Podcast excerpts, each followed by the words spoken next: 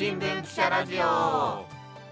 日は記者が自分の記事を読んで伝える新企画記者読みをお送りします、えー社会部の中村真明記者がコロナ禍で生活に困った人が東京五輪の開幕をどう見ているかを報じた記事を紹介しますこんにちは、中村真明です。えっ、と、私は東京の新宿や池袋のエリアを担当して、生活に困った人たちや支援する人たちの活動を取材してきました。今日は2021年7月26日の東京新聞長官に掲載された近くで五輪、遠い話、都内の食料配布会場に困窮者400人という記事を読み上げたいと思います。それではお願いします新型コロナウイルス禍で仕事や住まいを失った人たちにとって東京オリンピックは遠い世界です。開会式翌日の7月24日の夜、東京都豊島区の公園では生活が苦しい人を支援する NPO 法人手の橋が行った食料配布に400人近くが列を作りました。手の橋によると派遣切りなどが相次いたリーマンショック後の2009年に次ぐ人数でした。90代の父親を介護しながら、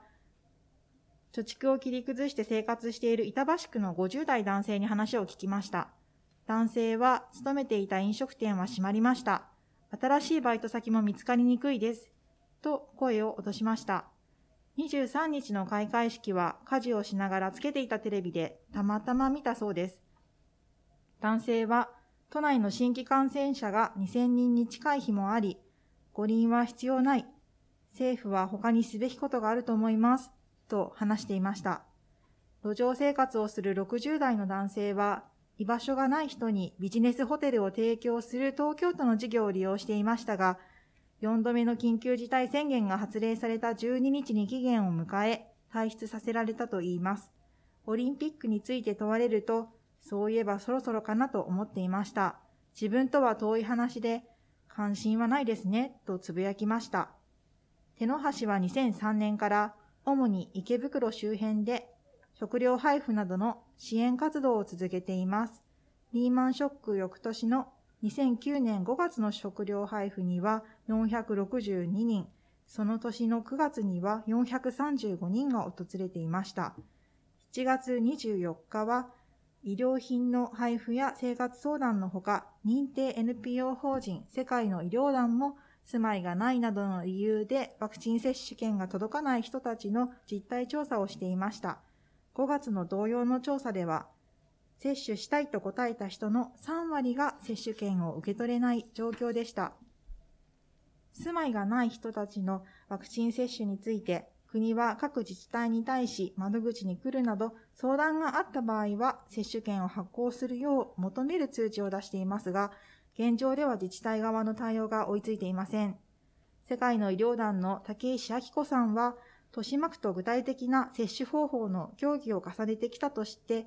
誰もが享受できるはずの権利を奪われることがないよう、接種を諦めなくてもいい方法を考えたいと強調しました。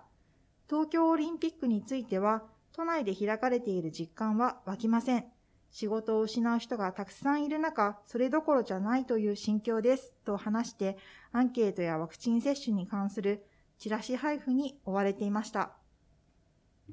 ありがとうございました。えー中村さんあの記事に盛り込めなかった話や紙面の都合でこう惜しくも削ってしまった話とかはありますでしょうか？はい、そうですね。あの、こちらの場所は、こう、食料品だけではなくて、あの、衣服とか健康相談や生活相談とかも受け付けていて、はい生活が苦しい人にとっては命綱となっているような場所なんですね。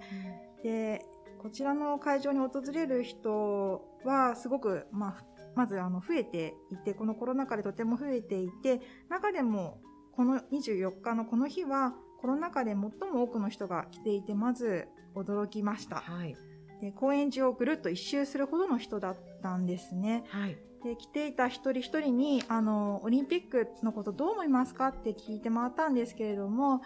例えば、まあ、俺に聞いても仕方ないでしょとか今聞くことなのっていう感じで、まあ、うん本当に思ってもみなかった質問という感じで吹き出してしまう人とかあのーちょっと苦笑いしちゃうという感じですかね。はい。とか、あと生活に苦しい人がこんなにいるのによくオリンピックを開くなと思ったとこう怒る声を荒げるような人もいました。で、あのースポーツはすごく好きだし、選手のことは応援したいけど、日本でオリンピックはすべきじゃないと思うと、好きでしないと、こう、複雑な気持ちを抱えている人もいました。ははいでワクチンの接種についてもなんですけど世界の医療団がこう豊島区と何度もこう協議を重ねてきた中でこの今回のアンケートにこぎつけていたんですけれども、まあ、こちらについては公民連携による新しい取り組みが今後生まれそうだなというふうにも思っていてこちらについても報じていきたいなと思っています。はい。